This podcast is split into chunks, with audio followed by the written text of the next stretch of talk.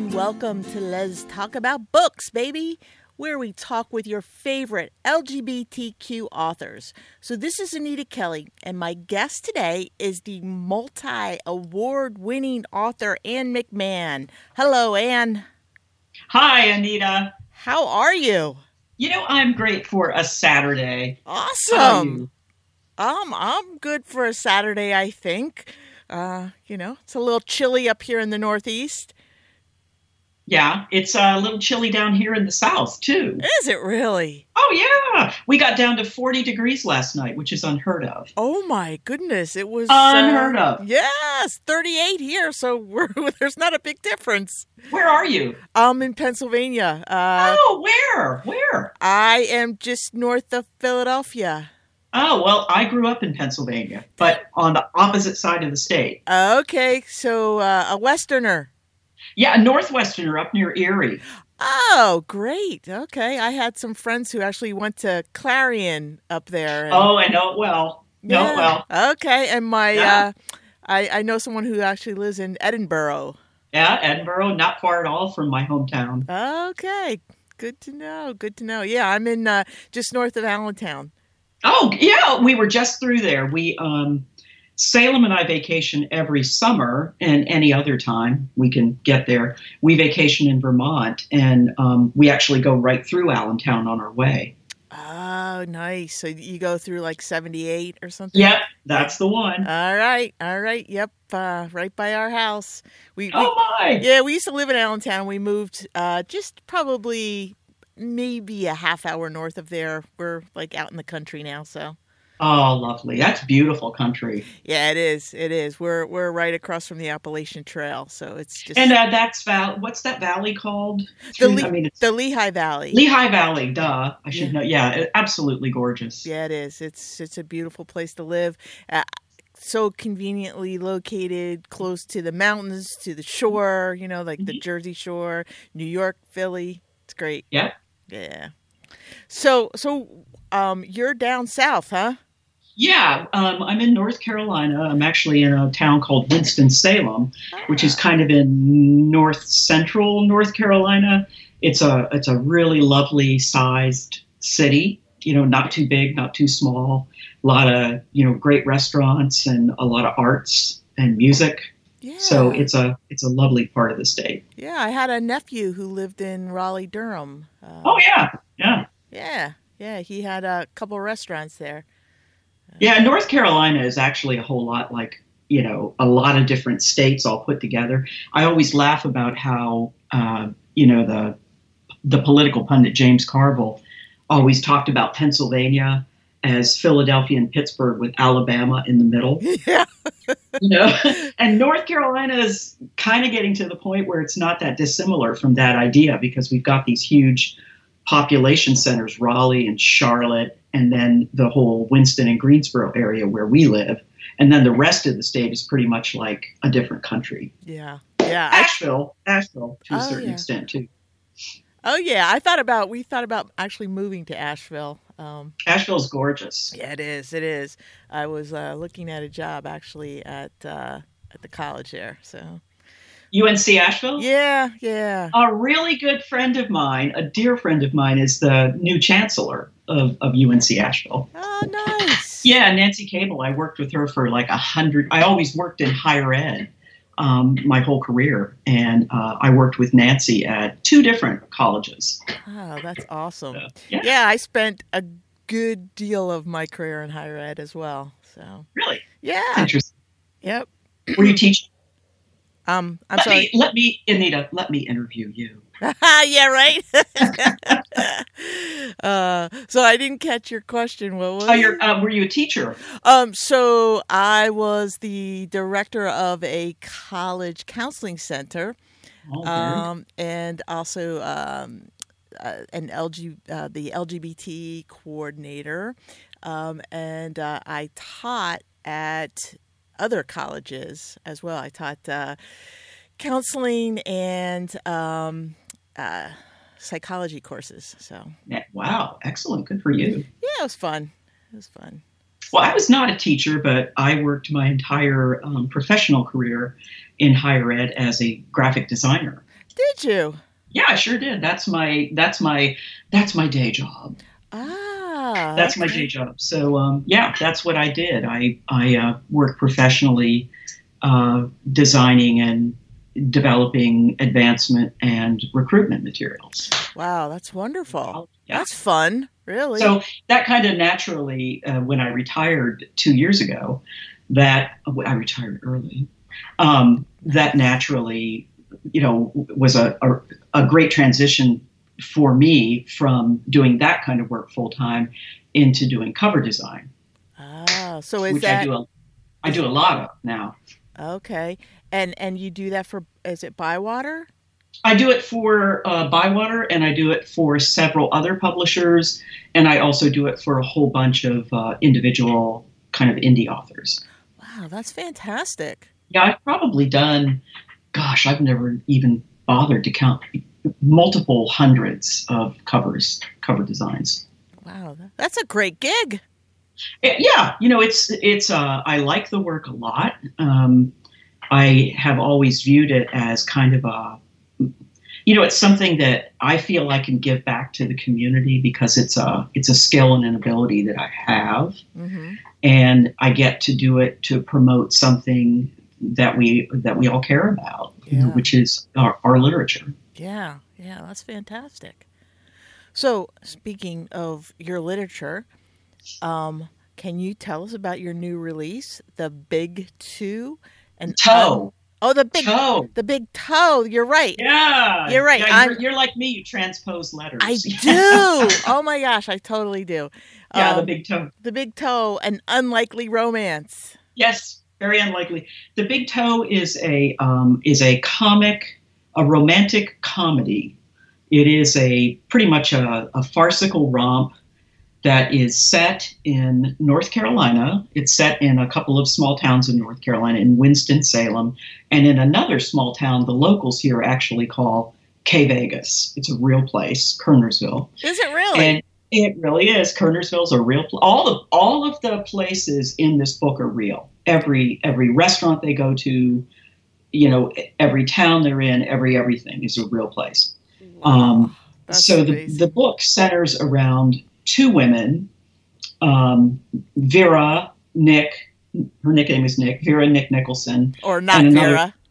Not Vera. She's called. Yeah, she doesn't go by Vera, but for some reason people persist on calling her Vera or make fun of her and call her not Vera. Um, so, so um, Nick Nicholson and Frankie Stoller, who is a third grade public school teacher and the daughter of a mortician, and these two women, who would seemingly have nothing in common, one of my homeworks, um, meet when, for different reasons, they both take temp jobs repossessing cars. This is great. So I felt like just that setup Yeah. gave me, a, you know, just a canvas for developing as many absurd and ridiculous s- stories as I could. You know, uh, put these two women in this situation and figure out how many things could go wrong. And of course, they all do. Uh, I got to tell you, I started reading it. Thank you so much for sending it. Sure. And uh, it is awesome. I Oh, good. I am liking it to something like a, a Rita Mae Brown book. Thank right. you. What a compliment. Yeah, like I'm laughing out loud. My wife's sitting on the couch next to me, going, "What are you laughing at?" You know, uh, it's great. It is- Well, you know, they get into all kinds of um, mischief, and it, the book is a decidedly Southern novel. I mean, totally. I've lived in North, although I, I was born in Pennsylvania and and more or less grew up there. I've lived in the South for 47 years. Okay. So this is really my home. Yeah. And this book gave me an opportunity to kind of write about that, to honor it, to show affection for it, and also poke fun at it. Because there are things about being in the South that are terribly unique. You know, the um, you know, the way people talk, the, the way uh, language is kind of, you know, the, the way the way people speak in general down here, it, it's almost poetic in the ways they string words together and, and descriptions and expressions. And Mm-hmm. food, food is a huge part of the culture, as is Jesus. so you know, I loved it. So I, I wrote it all with great affection, which you know, which I hope really comes through. Oh, it does. It does. It's just it, it is a lovely book. It really is. I'm I'm not through it yet. Um How, how have you gotten to the hearse yet? yes. Oh my god. that is the best. yeah, yeah. When they have to go and repossess the hearse, um, I think of all the jobs they get, and they get more and more extreme as the book goes along. I have to say that I think the hearse is my favorite. Oh, that was that was genius, really.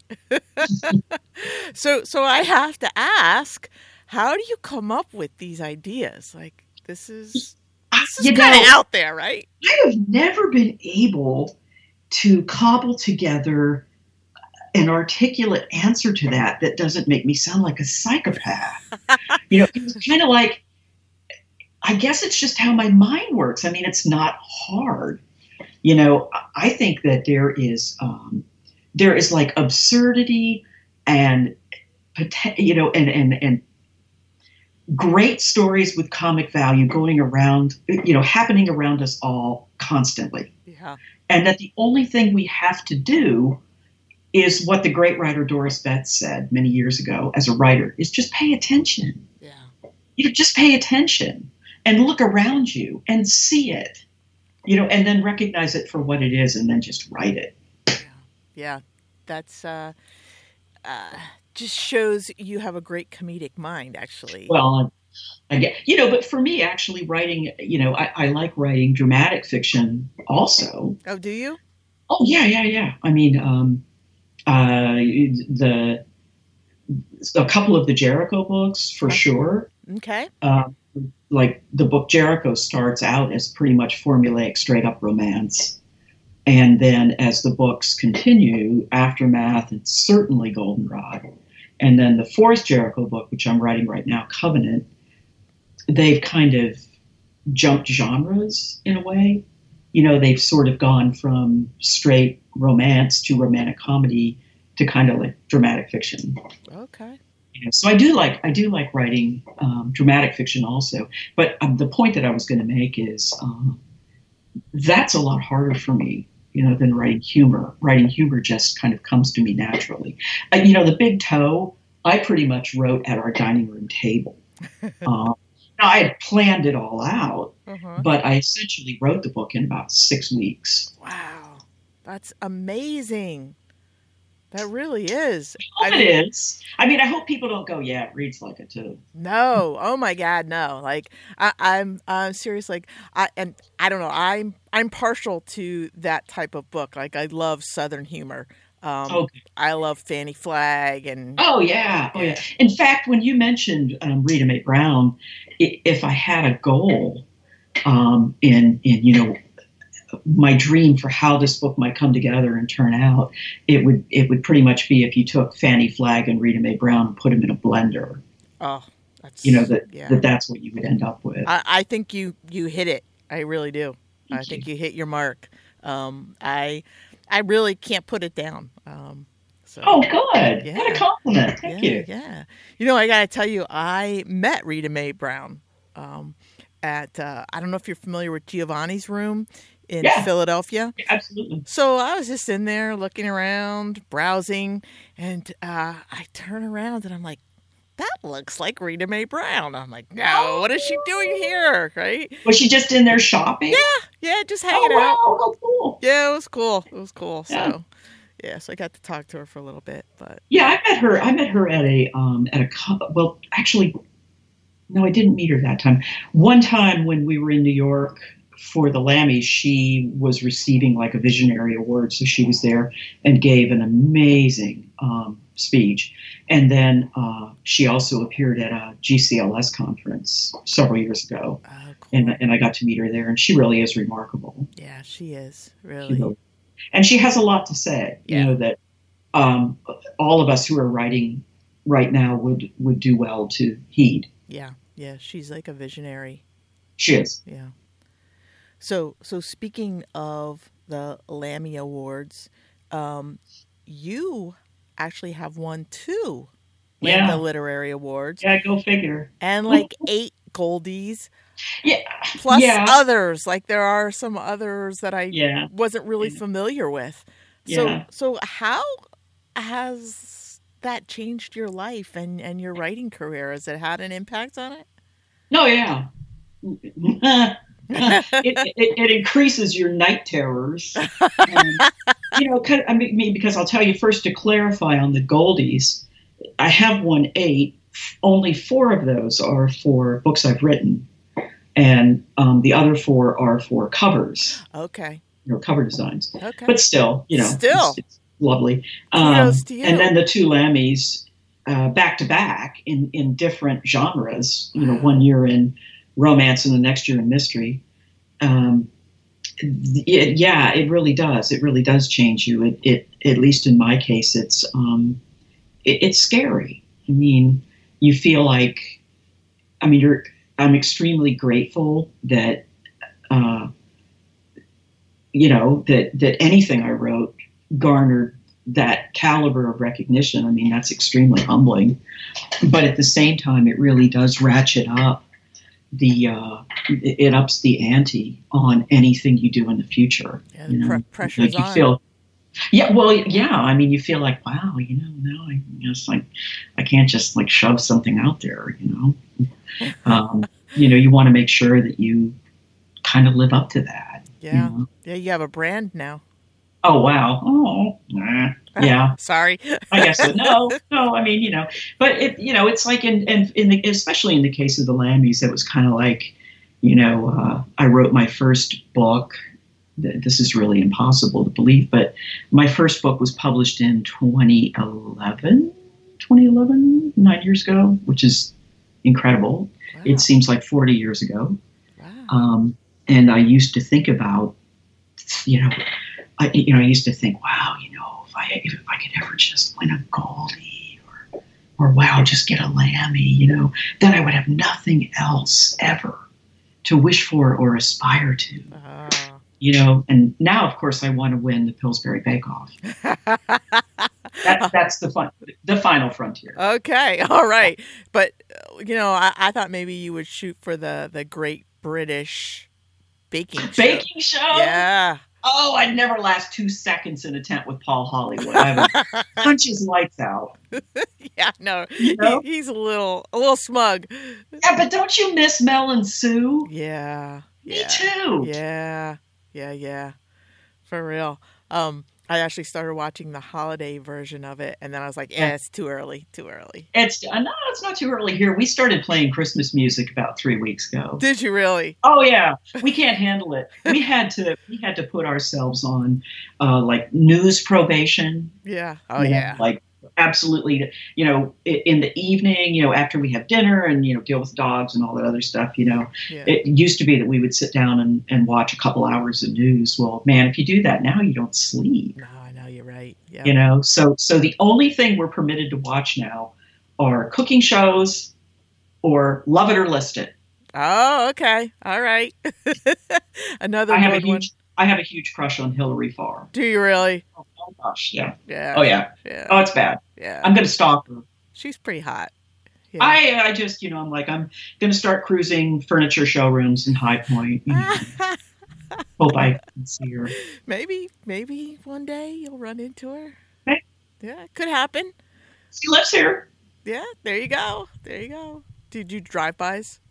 yeah oh yeah drive-bys are huge Yeah, awesome, awesome. Yeah, Carson Kressley lives right, right up around the hill from us. no way Yeah, so oh we, do, that's so cool we do drive-bys. yeah, we met some people. Um, one of the one of the um, one of the many great friends we've made all our years of going to Vermont in the summers is um, we we know a woman who literally lives across the road from Rosie O'Donnell. Ah, nice. In in Miami? No, in uh, New York. Ah, okay. All right. Awesome. I think it's in I think Nyack, Nyack, New York. One of those sort of rarefied Yeah. Hudson River, whatever communities. Yep, I gotcha. These things have nothing to do with writing. No, they don't, but they're fun nonetheless. So, um, what? Getting back to the big toe, what Yeah, kind you got it. of what kind of research did you have to do for that? Yeah, you know, you would think for a book that's really just a comic, like a romantic comedy, that's just kind of a romp that is all about you. You know when you start reading the book that these two women are going to fall in love and end up together. I mean, we Mhm. just know that, right? Mhm. But how many things we can put them through on the path to getting them there? And I'm a great believer in delayed gratification. Okay. So, um, so research. I had to learn more than you would think about the whole business of repossessing cars. Yeah. How do you, I mean, it's like a science. It's You know the things that go into it, and and all the ways there are to start a car without keys, how you get in, if the car was manufactured before 1990, you know, you take this kind of approach. If it's after 1990, you can't do that. You have to bypass the start, you know, on and on and on. So there's all of that, all Yeah. of that. I was actually wondering if you already knew that or if you had well, to you do know, I- I, do have a I do have a checkered past. but um, You're, no, you're good no, at carjacking too. Yeah, yeah, carjacking. I, you know, in college you do things. Yeah, yeah. Um, yeah, or I could be like whoever that guy is on that Delta flight. You know, well, I was on Ambien, so you know, I I just happened to have a Slim Jim in my pocket and broke into my pocket.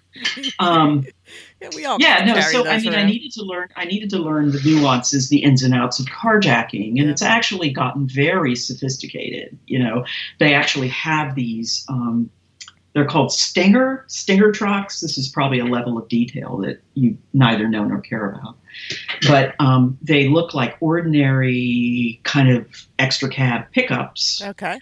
You can't even see the towing paraphernalia. It's all sort of tucked underneath Uh, and these trucks can pull up beside a car that's parallel parked. yeah. And a lot of times, people who know the repo agents are out looking to get their vehicle will do things like that to make it real hard to get it. Yeah. You know, but these Stinger trucks can pull up right next to the car, and there's like this little, this little like elevator thing, you know, that projects out that actually just lifts the car up and pulls it out Oh, cool. you know, then they can, you know, so there was all of that.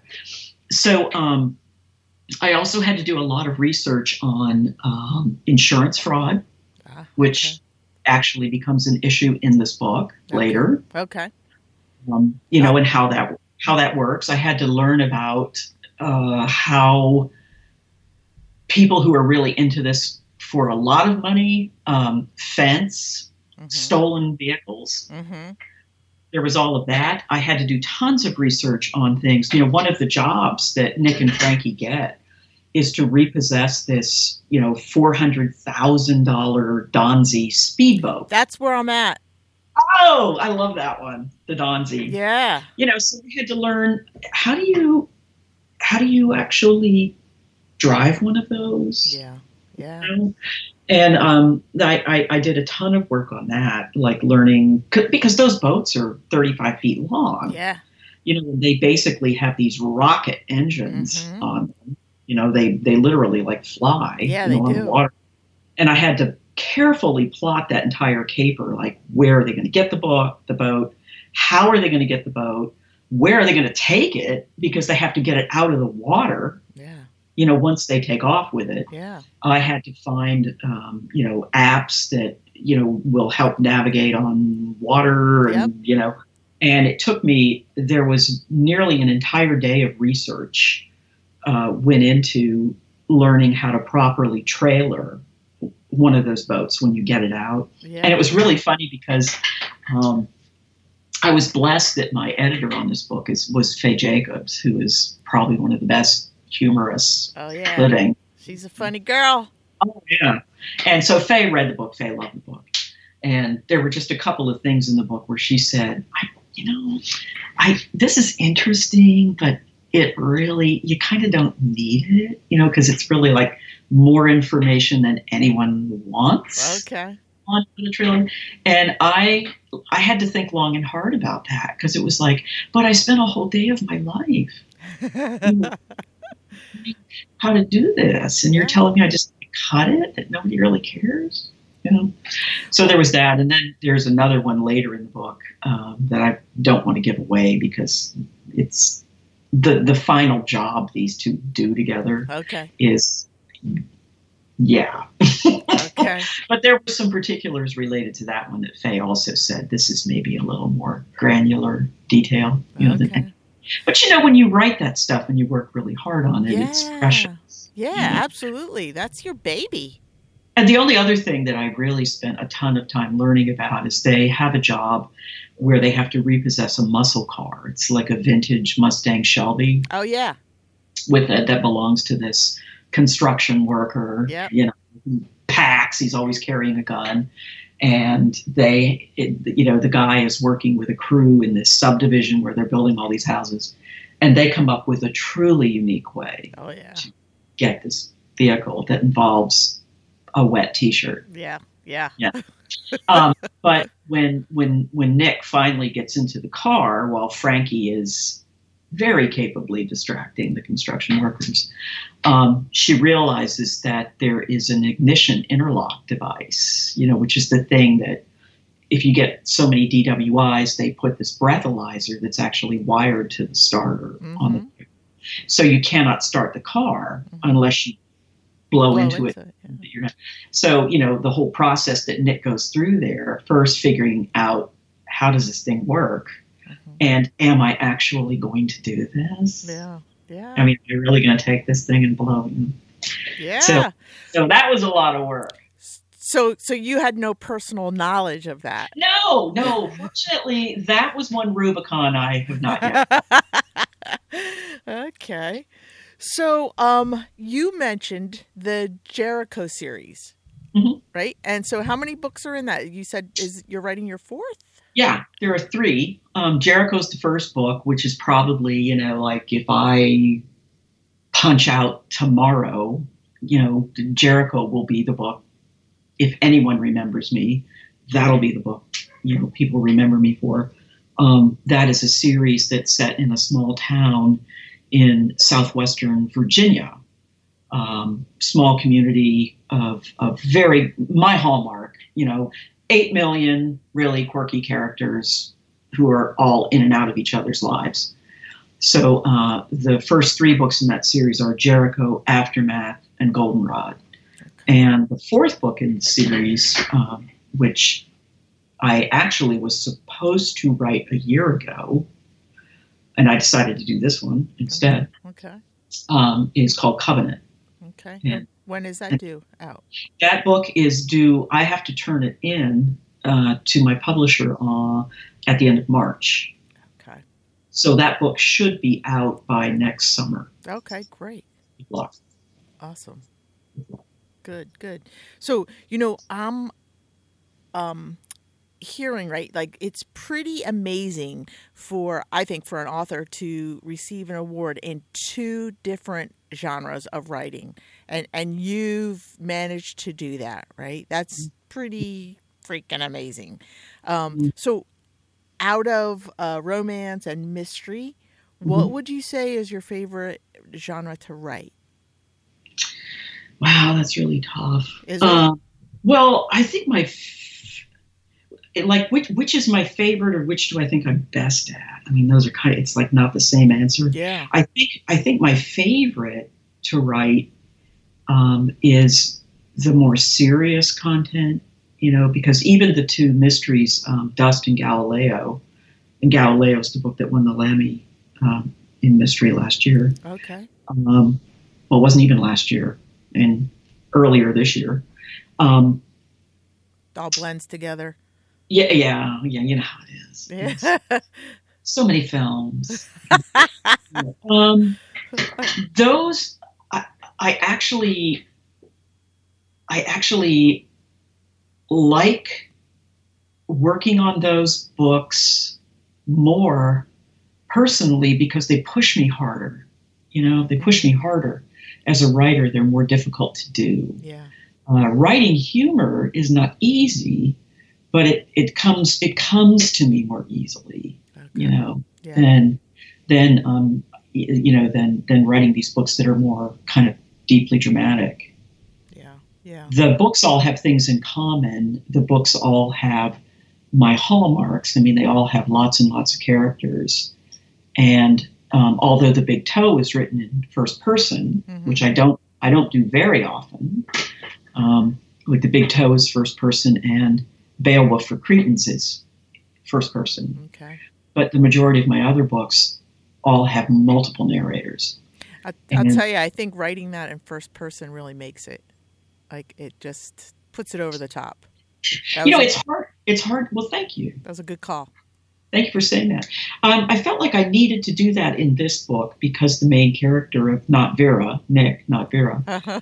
uh, is the book is so much about her personal journey. You know, Yeah. as a as a like a furloughed attorney, and she has all of those sort of quirky, complex. She comes from a blended family. Mhm. Uh, you know, the Guatemalan mother, who's kind of like the voice head. always whispering in her head, you know, and how she tries to reconcile all these different parts of who she is, Mhm. you know, Yeah. and actually ends up finding herself in a real way doing this, what most of us would regard as absolutely absurd kind of work, yeah.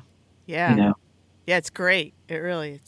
I, think it's genius. You know, and I and to be fair, I have to tell you um, the inspiration for the main character Nick is a very dear friend of mine, um, who you may or may not have heard of, Michelle Brooks.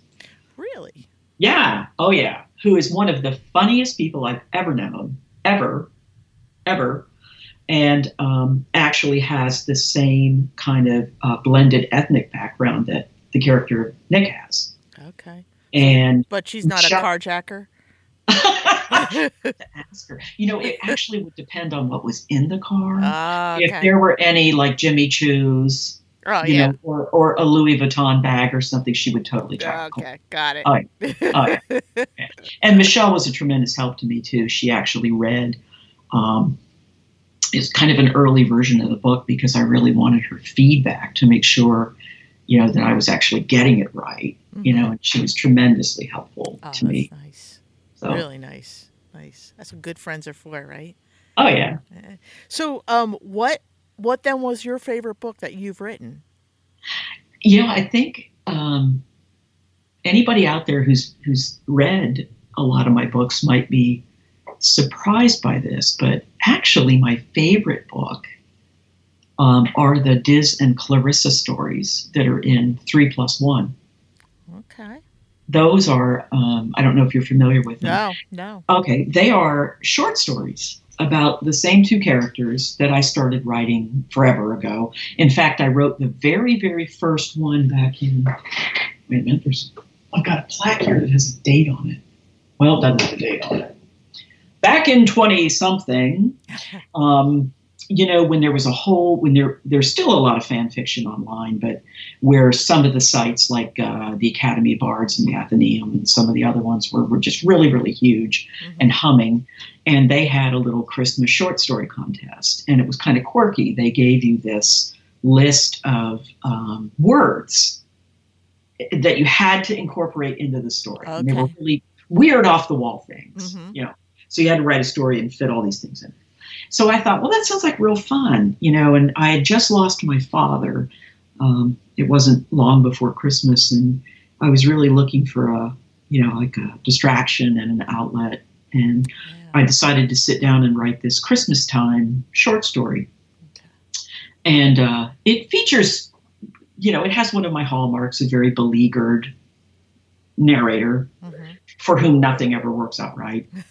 and she works in the research department of a huge magazine conglomerate and shares an office with this woman who she thinks is her total polar opposite, who's like the daughter of the publisher. And this woman is working her way up through the corporate ranks and all, you know, whatever, all that. So I wrote this story that ended up just kind of clicking, you know, and these characters really worked and it's funny.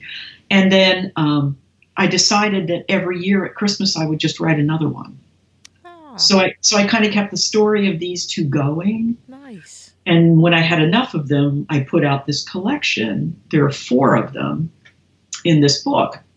and these two women have this bizarre cast of friends. Like Diz's best friend is this guy named Marty, who's married to this truly castrating woman who is a former Roman Catholic nun, Okay. and they have they have three like absolute hellion little boys named Alvin, Simon, and Theodore. no way. Yeah, and then they have a psychotic Siberian husky, which derives from my own life experience. So somehow Diz and Clarissa every year at Christmas end up getting stuck with Marty's kids and the dog. Oh my God, this is So- great. So th- those those actually, I mean, I- they're that's my favorite thing. Oh, that's of- fun. That's absolutely fun. Yeah. and and I can understand that, you know, uh, when you started writing it, it was probably a very emotional time for you. Yeah, and yeah. so, I, you know, a lot of that was, you know, kind of put into this writing, which probably uh, made for a better story, right? Yeah, well, I think so. And, and the end of that story, the story is called Nevermore, uh, because they're the stories are all set in Baltimore. Okay. And um, you know, the end of the story, um, and it, the story ends with Diz sitting out on the front steps of her her painted lady, her um, her row home in Baltimore, Mhm. and it's beginning to snow, and a cardinal lands Aw, on the you know on the railing, like right next to her yeah. and she kind of holds out her hand, you know, to beckon to it. And you know, my father died like two weeks before Christmas, and that year on my Christmas tree, I only had one ornament, and it was a red cardinal. So that was that's so sweet. thank you. Yeah, that's awesome. Um, so, and and I'm sorry about your dad. Oh, thank you. Yeah. I lost my mom a week before Christmas too. I mean, Oh my goodness. family really needs to kind of pick another holiday. Yeah. You know, Yeah. What? it's like, okay, heck? guys, how about like you know Arbor Day? Yeah. That's a good day. or even Halloween. Yeah, Halloween, fine. Oh boy, yeah, I'm sorry about that. That's rough.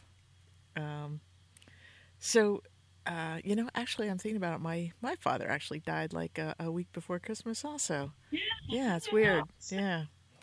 So, um, what do you do when you're not writing or working? Drink. Okay, all right. No. well, actually, I, I'm not really lying. Um, no. Um, well, you know, I I still, even though I'm retired from my you know from my professional job as a graphic designer, I still work as a graphic designer, Okay. and I still do tons and tons and tons of design work. I um, have I do a lot of work for a local hospice organization, and like a multi-county hospice organization, and I do tons of pro bono work for other nonprofits. And then I have my book cover design gig, hmm which really keeps me busy. I mean, uh, Salem and I, we share this office right here, hmm and we both work seven days a week. Wow, We just do. that's amazing. So, do you think you're busier now that you're retired than? Yeah. Oh, oh, hell yeah. Oh, hell yeah. oh yeah, that's good. That's good. And I'm and I'm tired. I mean, I get the tired part of retired. Oh, yeah, yeah, you're doing it all over again. yeah, you know, because like for me, it's kind of like Joni Mitchell, who sometimes I feel like she raised me.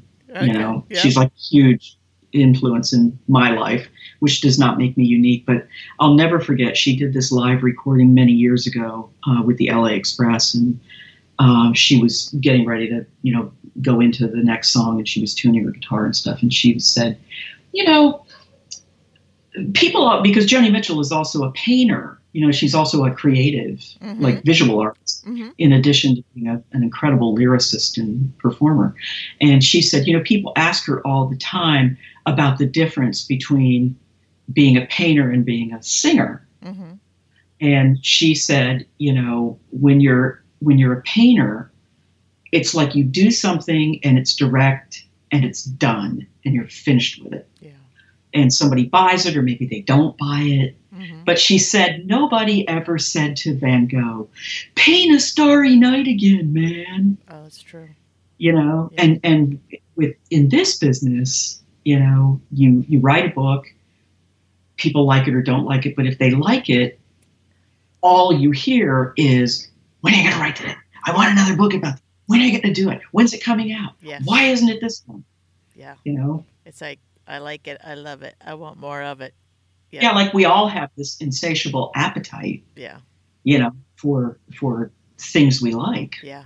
Yeah. I mean, you know, when you're kind of on the end of being the person trying to churn that stuff out, it sometimes becomes really, you know, hard and Yeah.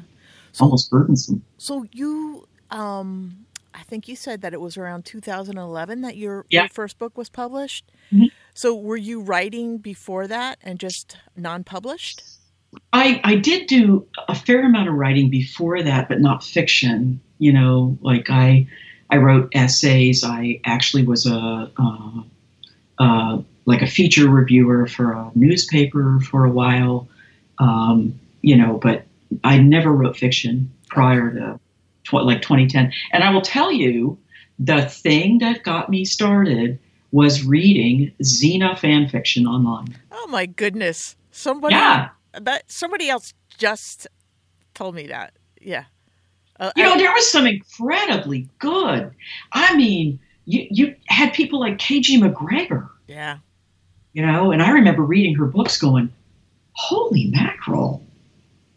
You know, and and and and the more I read it, the more I started thinking, well, you know, maybe, so maybe I could like try this.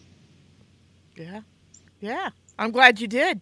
Well, thank you. I'm glad you dabbled I dabbled. in a big way. yeah. So, um, what do you think then like are the components of a good story? Um, well, for me, the the person who's writing or crafting a, a story has a real responsibility to structure, plot, plan, you know, plan and plot Mm-hmm. the structure of the story so it makes sense you know if i'm if i'm going to if i'm going to expect you to climb in a car Mm-hmm. and go on a trip with me Mm-hmm. you need to be able to trust that i know where we're going Mm-hmm. Okay. if i don't know where we're going Yep. and the car is like careening all over and taking random turns and going the wrong direction you know you would be wise to kind of go yeah i, I think i want to get out of this car Yeah, I think I'll take the bus. I think I might take the bus instead. You know. So you But- you've never written yourself into a corner then? Oh, oh, I, I won't say that. Oh, okay. Um, you know, sometimes when you're writing, I will say I am not a pantster. You know, I'm an outliner. Okay. I, I believe very strongly in that. You know, I think I think I have the responsibility to actually know. If I don't know every detail of what's going to happen in the story, I at least need to know where. If, if you think about a story as a giant tent, yes. that covers a, a- you know a defined amount of territory. Mm-hmm.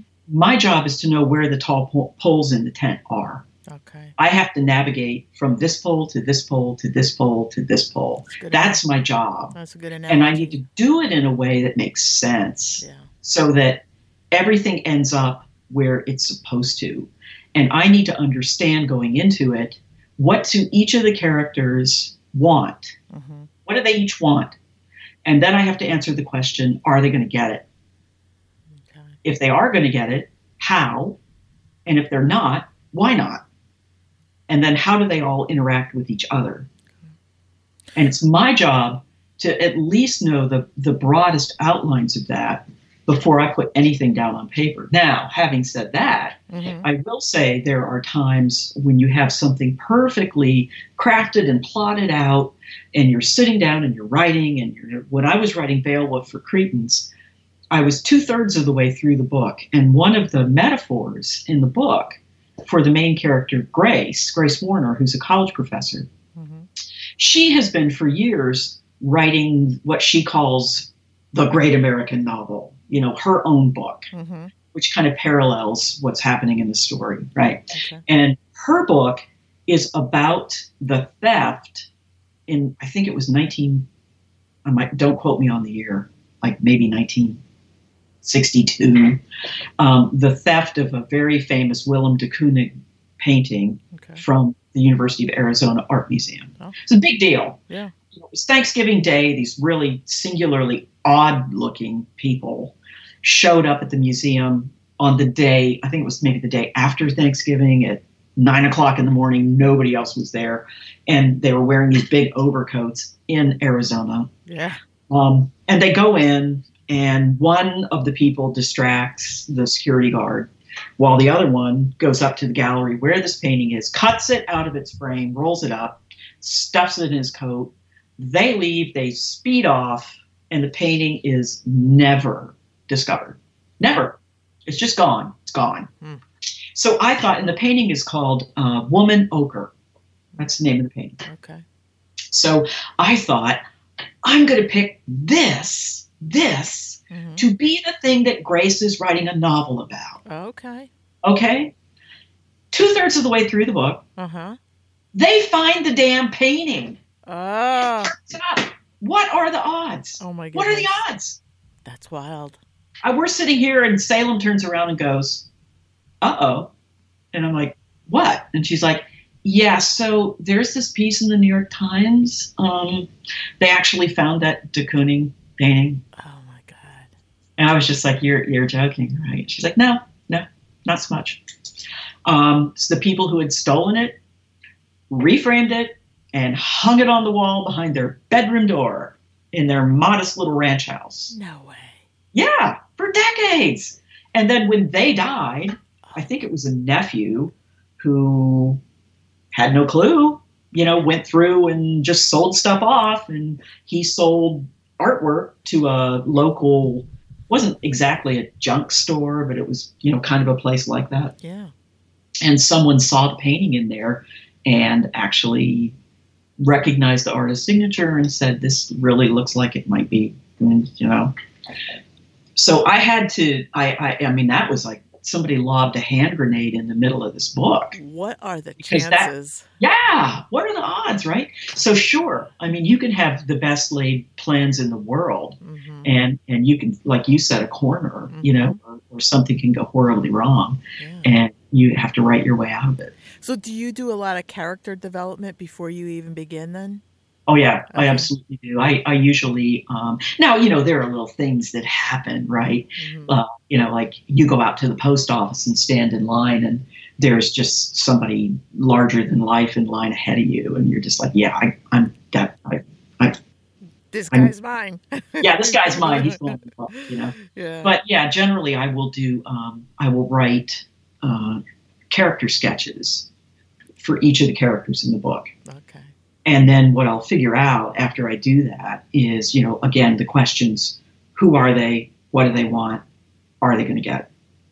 You know, and then how do they relate to the rest of what's going on? And then after I do all of that, I look at that panoply of, of characters and I figure out who is going to tell this story? Which of these people will be the narrators we hear from? Yeah. So I pick them very carefully. And then I try to come up with what seems like a logical scene structure. You know, it might not be obvious to people who read my books, but they're kind of put together almost like a piece of music. hmm You know, they have, um, you know, they have they have like a meter and they have a you know a beat and all of that. So you know, if I have a book that has six narrators, hmm um, in every chapter, there's a formula to how you're going to hear from them, Okay.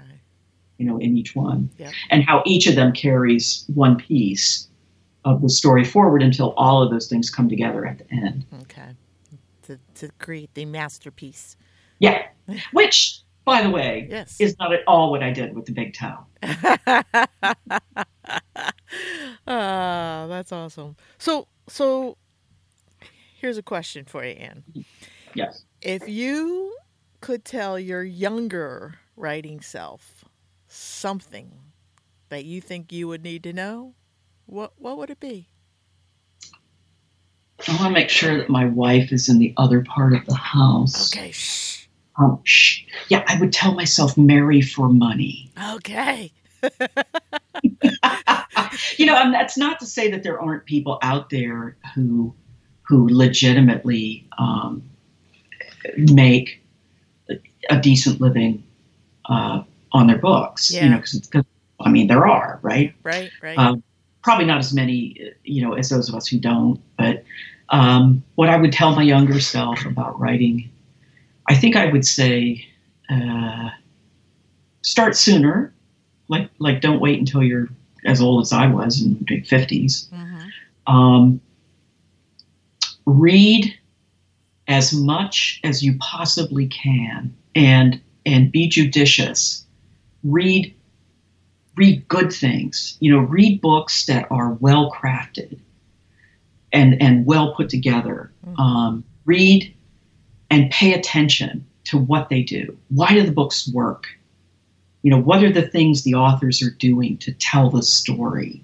Mm-hmm. You know, that really carry the narrative forward in the ways it should, and uh, and learn from that. Mm-hmm. You know, and solicit feedback not from not so much from friends you know not so much from friends or other people who are just big readers mm-hmm. but but solicit careful feedback from people who really understand the craft of writing you know who kind of look at it and yeah. and people who will tell you the truth mm-hmm. and listen to them and don't ever fall into the trap of believing that anything you have committed to paper is is too precious yeah yeah yeah that's that's that's wise, really. You know, hard. Yeah. Hard. Oh yeah, yeah. I mean, you're you're putting yourself out there. You're putting your your child out there, right? Yeah. You know, I worked with. Um, there's an incredible, um, incredible writer and editor, and we're we're blessed to have her in the lesbian literature community. A woman named Elizabeth Sims. Um, if you're if you're really really brave I mean, really brave. And you've had lots of psychotherapy. um, you know, Elizabeth, um, she's she's really tough. But if you if you gird your loins and you listen to her, mm-hmm. you know, she she made me a better writer. Really? At least at least on the one book we worked together on. You know? Oh, that's awesome. And I'm I'm hoping to um, you know to to have her plug into the book I'm working on right now, but yeah, I, I can't overemphasize that. Yeah, that's great. You know, find the people, find the people who, for good reason, are acknowledged to be the best mm-hmm. practitioners of the craft, and and seek them out. Yeah, yeah, that's important, really. Um, so good advice. Good advice. Um, do you, do you like to hear from your readers? Oh yeah, I really do. Yeah. Oh yeah, I mean, who doesn't? Okay. You know, I I I, I I'm I'm an appalling black hole of need. you know, yeah, know, gosh, I want to. I mean, you like you you said a minute ago. You know, the books are like your children. Yes. You know, it's like everybody wants to hear. You know, gosh, your kids, they're they're so funny and attractive. Yeah, I, yeah. I want to have them over for dinner. Yeah, you know? yeah. No, I love I love getting feedback. So how would um how would our listeners contact you then? Well, the easiest way. I mean, I have a website. Okay. Um, AnnMcMan.com. Okay. Super easy. Okay. Um, they can also reach me on social media, you know, Facebook, Twitter. I'm kind of terrible at it. Usually, uh, usually I make appearances when there's a cattle prod up my butt. but uh, you know, and also through my publisher, Bywater Books. Okay, awesome. I, I would love, I'd love to hear from people. Okay, and have you always published with Bywater? No, no, no, no, no. Um, my published first with a small company named Bedazzled Ink, and they oh. were they were actually lovely. I mean, I had a, a really wonderful experience working with them, and uh, in fact, they were. I will be forever indebted to them for being the ones who put Jericho out in front okay. of an unsuspecting world. And I've been with Bywater for, don't quote me, maybe eight eight years. Okay maybe eight years. Good, good. They're seven, they're good, solid organization. You know, you lose when you you know once you go on Medicare, you know, uh-huh. you kind of lose all sense of space and time. like, oh, it's night again. oh yes, every day is a Saturday. Yeah, yeah. yeah. Mm-hmm. oh, yeah. so, um, do you have any parting words for our listeners? Just you know, I, yeah, you know, we can get through this year, 2020. It's it's been the way it's been for all of us, you know, and if we hold each other close and we keep reading, you know, keep reading the books we love and and we we find ways to keep hope alive. You know, that's what I want. You know, it, it, when things get to the point that you can't manage them, you know, get off the computer, turn off the TV, pick up a book. Yeah, yeah. Good advice. Good advice. Really, um, it's a strange world right now. Yeah, sure. Even even Fungie the dolphin is missing. Oh, oh no! Yes, yes. To top off 2020, he's he's missing from Dingle Bay. So. Oh. Yeah, yeah. Well, you know, we voted. We we went out on the first day of early voting, and um, we we got in line an hour early, and I I I'm just so happy and relieved that we did that, and and I hope everyone, you know, regardless of what side of the equation they're on, you know, does the same thing. Yep.